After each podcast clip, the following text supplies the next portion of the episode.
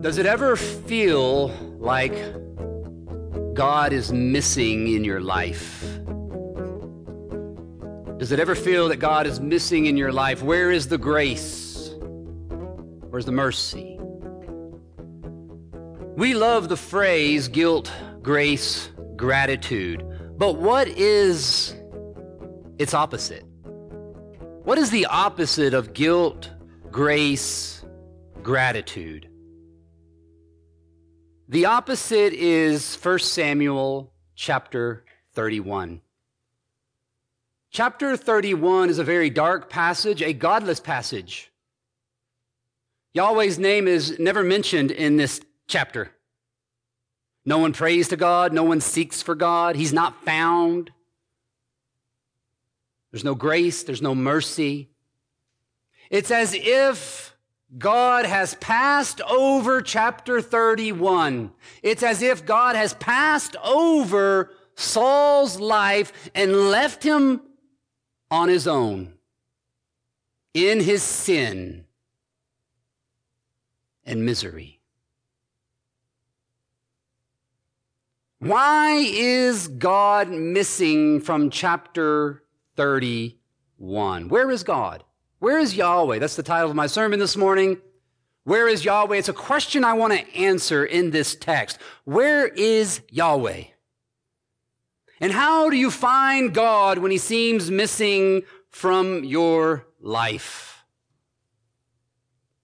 Now, the first question we have to answer is obvious. Is God really missing from this text? And to find that answer, we look at verse 1 and we see in verse 1 it says, Now the Philistines fought against Israel. Now, this fight has a context, and that context is chapter 29. If your Bibles turn with me to chapter 29, verse 1, it says, Now the Philistines had gathered all their forces at Aphek, and all the Israelites were encamped by the spring that is in Jezreel. They're ready for battle, and David's ready for battle. And David is joined to the Philistines at this time, if you remember. But verse 4 says, But the commanders and the Philistines were angry with David. And the commanders of the Philistines basically said, Send him back, get him out of here. He will not fight for us. So these Philistine generals would not let David fight with the Philistines. They were afraid, and wisely so, that David might turn on them. And so they say, Send him away. But we know that it was God's providence that protected David from himself. David was in grievous sin. David was away from the Lord. But the Lord met David through these generals, and providence kept David from sinning. David was about to sin a sin so grievous against Israel that Israel would have never forgiven him. David was in sin, yet God, God saved David at Aphek. God is present in chapter 29. He is present in chapter 29 and he is there to bless David. And Saul is also the context. Saul was also prepared to fight the same fight in chapter 28 when he sought the medium at Endor. And he sought this medium, and it reads in verse 4 and 6 of chapter 28 but the commanders, oh, excuse me, chapter 28. I'm in the wrong chapter. Where are we at? Chapter 4. The Philistines assembled and came and encamped at Shunem. And Saul gathered all Israel, and they encamped at Gilboa. When Saul saw that the army of the Philistines, he was afraid, and his heart trembled greatly. And so he inquired of the Lord. He sought out this diviner, right? He seeks out this medium. And he seeks out this medium, and it says he goes to the medium at night, and he cries out to the medium, or the medium finds Samuel, right? And Samuel reminds David that there is no answer from the Lord. Because the Lord has already answered Saul in chapter 15. In chapter 15, the Lord answered. In chapter 15, actually, the Lord rejected Samuel. In chapter 15, he rejected Samuel. So in chapter 28, God doesn't answer. Although he does answer in Samuel, and the answer is condemnation. So God is present in chapter 28. But he's present, he's there to condemn.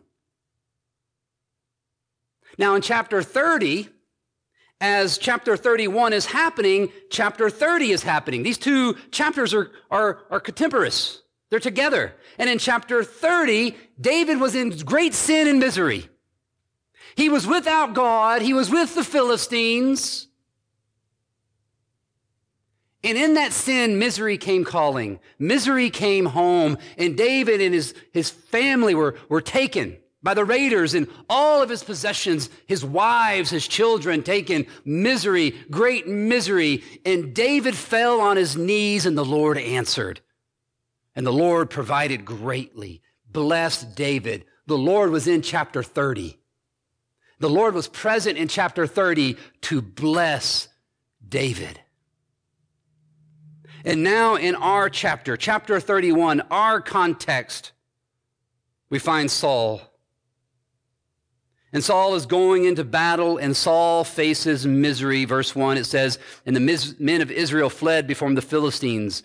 Uh, they fled before the Philistines and they fell slain at Mount Gilboa. Saul is losing his people. And not only does he lose his people, verse 2, and the Philistines overtook Saul and his sons, and the Philistines struck down Jonathan and Abinadab and Malchishua, the sons of Saul. He's lost his children. He's lost his people. He's lost his children. Saul is in sin. Saul is in misery. Yet instead of deliverance, God's name is never invoked. Saul doesn't fall on his knees. God is not in the chapter. No one seeks for God. There's no prayer. There's no help from God. Which is a very interesting way to end the book. If you think about 1 Samuel, 1 Samuel actually begins with a woman in need, a woman in misery.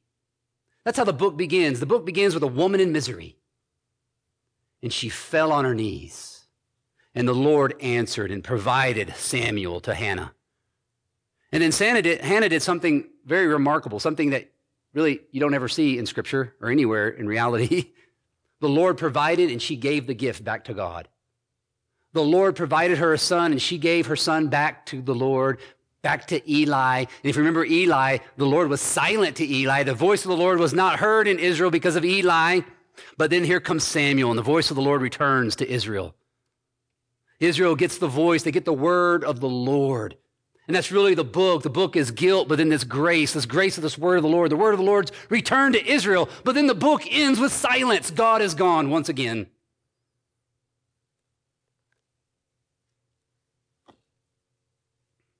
1 Samuel ends without God. It's just Saul in his sin, Saul in his misery and death. Verse 3, the battle says, it says the battle uh, pressed hard against Saul, and the archers found him, and he was badly wounded by the archers.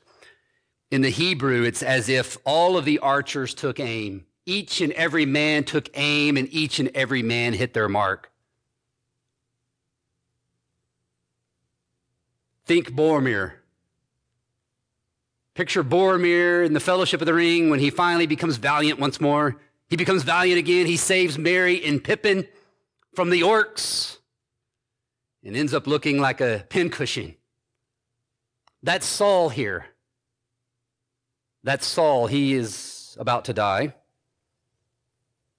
He's lost his people. He's lost his son. He's about to lose his life. Then he said to his armor bearer, Draw your sword and thrust me through, lest these uncircumcised come and thrust me through and mistreat me. You didn't want, in the ancient world, you didn't want to be caught by your enemies. In the ancient world, to be caught by your, there was no Geneva Code of war. It was execution by torture. But his armor wouldn't do it, it says. The armor bearer would not, for he feared greatly. He no doubt feared this was the Lord's anointed. He would not put his hand strike the Lord's anointed. So Saul had to take his own life. He took out his own sword. He fell upon it. And the loss is total. Verse 6. And when the armor bearer saw that Saul was dead, he took his own life. And he died. It says he fell upon the sword and died with him. Thus Saul died, his three sons, his armor bearer, all his men on the same t- day together. The Bible is saying there that Saul's loss was total. He lost everything. He's lost his family, he's lost his life, he's lost his people, he's lost the kingdom. Verse 7 And when the men of Israel who were on the other side of the valley and those beyond the Jordan saw the men of Israel had fled, and that Saul and his sons were dead, They abandoned their cities and they fled, and the Philistines came and lived within them. They wisely saw that they were going to leave, and they opted to become war refugees, and they fled the countryside. The Philistines come in, take the spoils. The loss is total. Saul has lost everything his family, his kingdom, his people, his own life. And the verbs, if you look at the verbs in the Hebrew, or in the English, the Hebrew, but also in the English, if you look up the verbs, the verbs really tell the woe. The, word, the verbs tell the story. We see the verb to flee. It's, he flees three times. Fall and fallen are used four times. Strike down twice. Wounded three times. Thrust through twice. Die. The word, the verb die four times. Stripped off, cut off, nailed to, nailed his body. All these verbs together show that it's misery.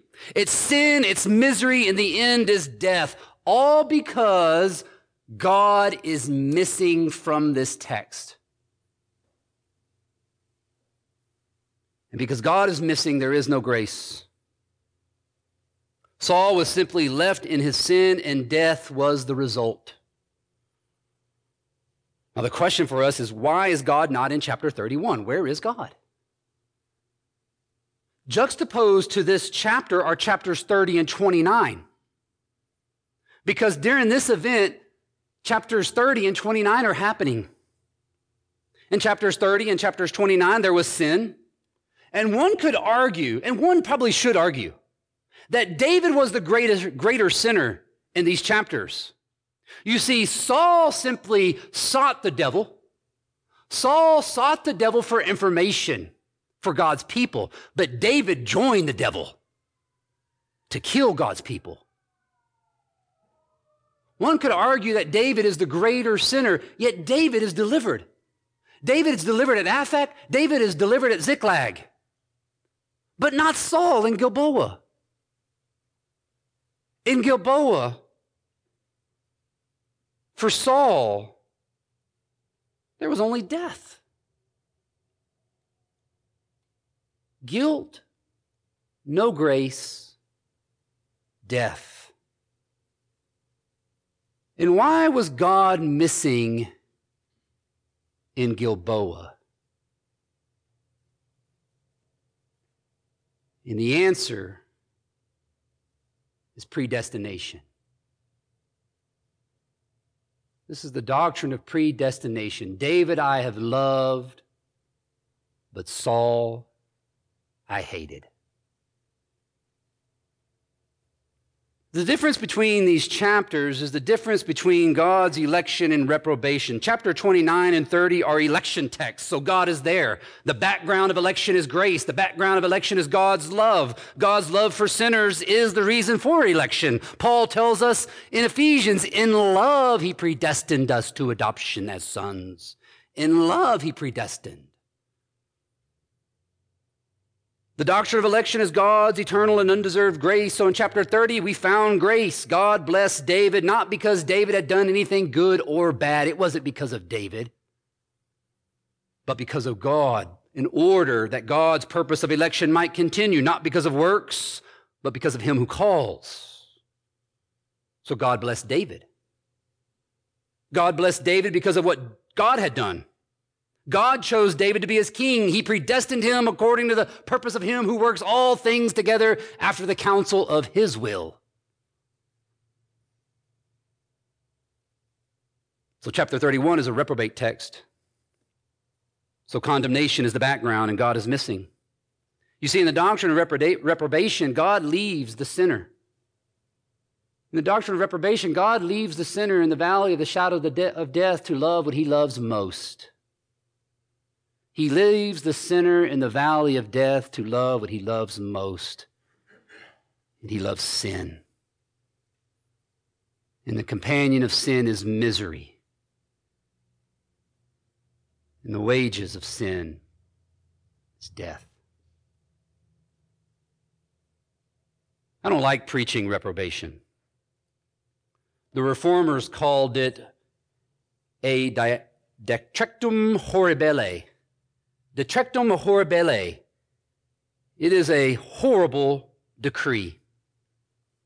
And condemnation is an awful reality.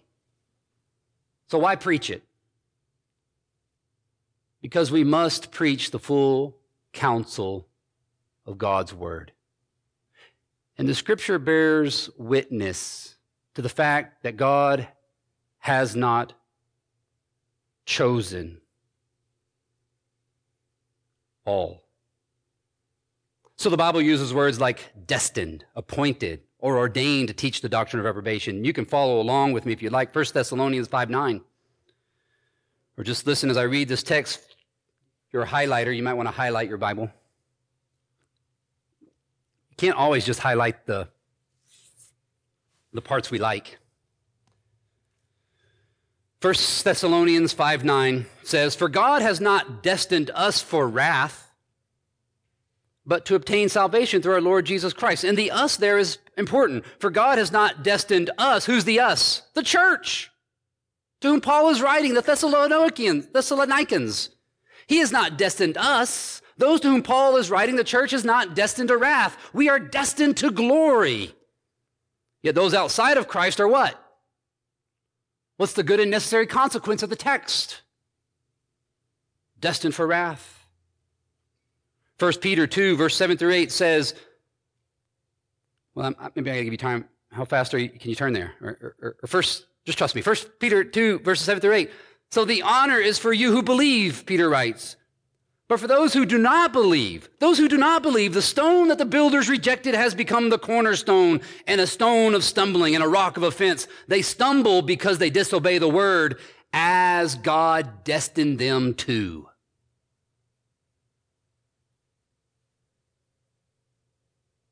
Those who hear God's word and don't believe, who condemn it, those who despise our faith, were destined to it. They don't believe because they're sinners. And God has not destined them to be otherwise. And no one can escape God's predestiny, Jude 4.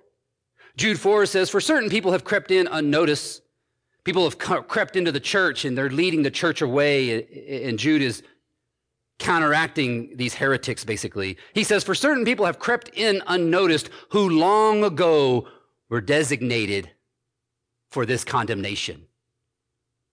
They were designated to creep into the church and to lead it astray, which is their condemnation. For they were designated for this condemnation, Jude says, ungodly people who pervert the grace of our God into sensuality, sensuality and deny our only Master and Lord, Jesus Christ.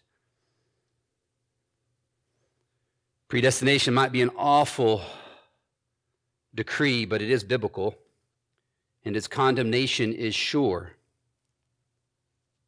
Verse 8 of our text says The next day, when the Philistines came to strip the slain, they found Saul and his three sons fallen on Mount Gilboa.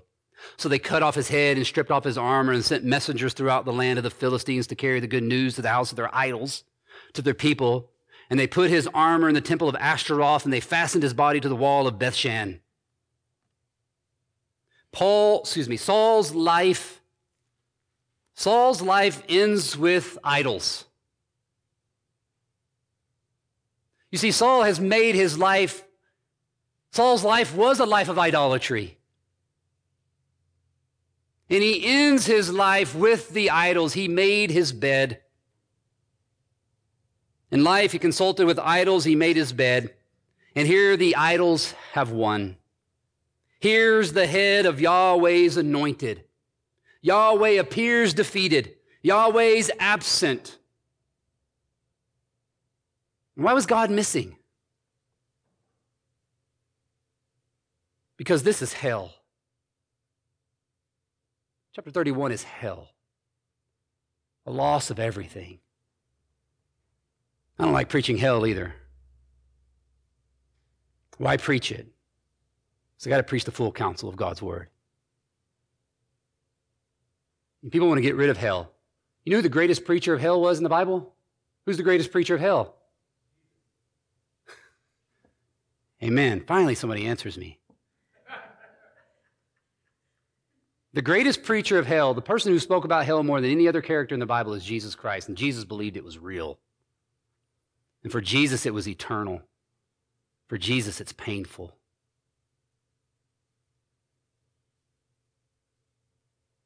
And for Jesus, it's deserved.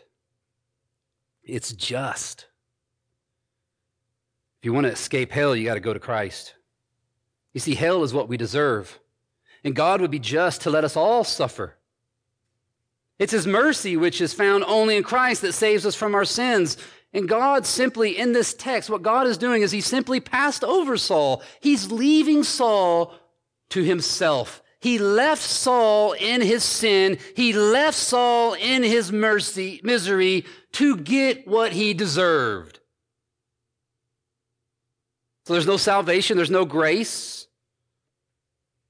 There was only a sinner left in his misery. And this is the doctrine of reprobation. And it might be awful, yet it's not without its comfort.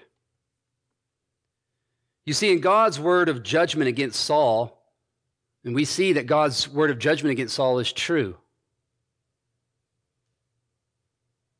1 Samuel 15, he declared that he would die. And it's true. And we can be equally assured of his promise, his word of promise to David that no matter how much David sinned, we're going to go into 2 Samuel soon, and you want to see a sinner. You haven't seen anything yet. You think David's a sinner now? You haven't seen anything yet. But what we're going to see in 2 Samuel is the grace of God restoring the sinner over and over again because he chose him. He promised to protect. He promised to provide for David all his life in life and in death. And what matters in this world of darkness is that God is true and faithful to his word. Here's an important word for you, dear Christian. Isaiah 42 3. The prophet writes, and this is the promise of God a bruised reed he will not break, and a faintly burning wick he will not quench. Do you ever feel like God is missing from your life? Why? Is it because you're broken? Is it because your faith is faintly burning? Your sin and misery? You see, dear Christian, your sin and misery is no proof that God doesn't love you. Your sin and misery is an opportunity for grace. Your sin and misery is opportunity for God to love you. You see, God promises to heal the brokenhearted. He promises peace to the broken, to the poor in spirit. He has come not to call the righteous, but the wicked. So don't focus on the bruised reed or the faintly burning wick. Don't look at your life. Look at this text. And look to God. He will not break. You're broken, but He will not break. You're faintly burning, but He will not quench. His word is true. I know the fear of reprobation. Anytime this doctrine is confessed, the bruised, the broken, and the faintly burning begin to question themselves. And they'll hear this doctrine and they'll think, Am I Saul? I can't overcome this sin. Misery follows me everywhere I go. Am I reprobate? Does God love me? Or has he passed over me too? Where is God? And how do you get God back when he seems so far away? How do we not end up like chapter 31?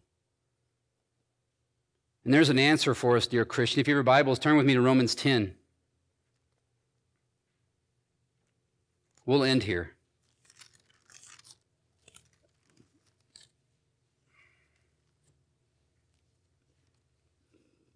Romans 10, verse 9. Romans 10 9 says, Because if you confess with your mouth that Jesus is Lord and believe in your heart that God raised him from the dead, you will be saved. For with the heart one believes and is justified, and with the mouth one confesses and is saved. Look at verse 13. It says, For everyone who calls on the name of the Lord will be saved. Where is God?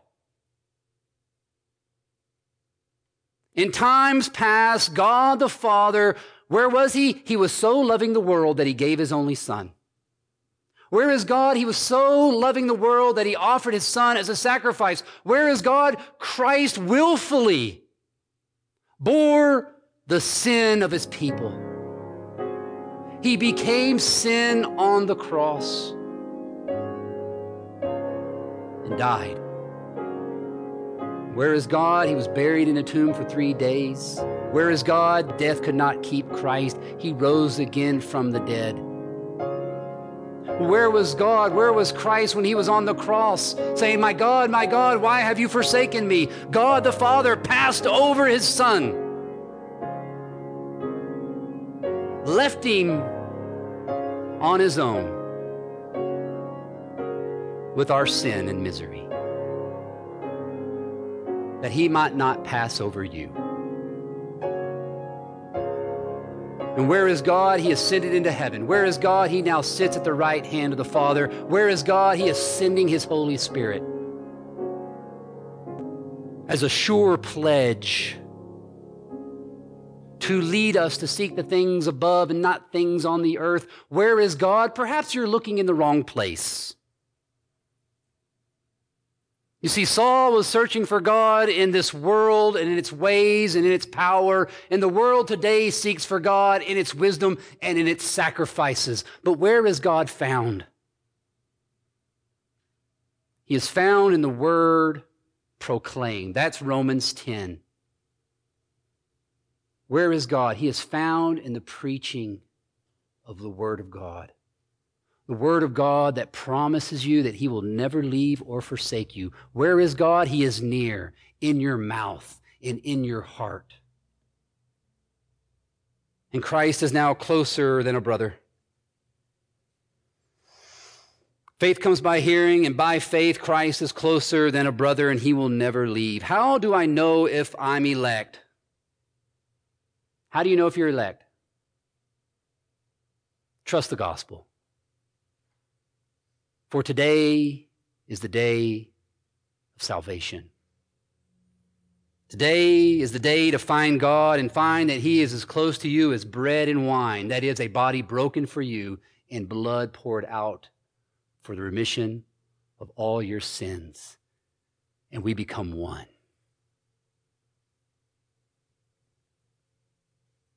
To those who believe. So lift up your hearts dear Christian, and find your Savior. In the name of the King, eternal, invisible, be glory now and forevermore. Amen.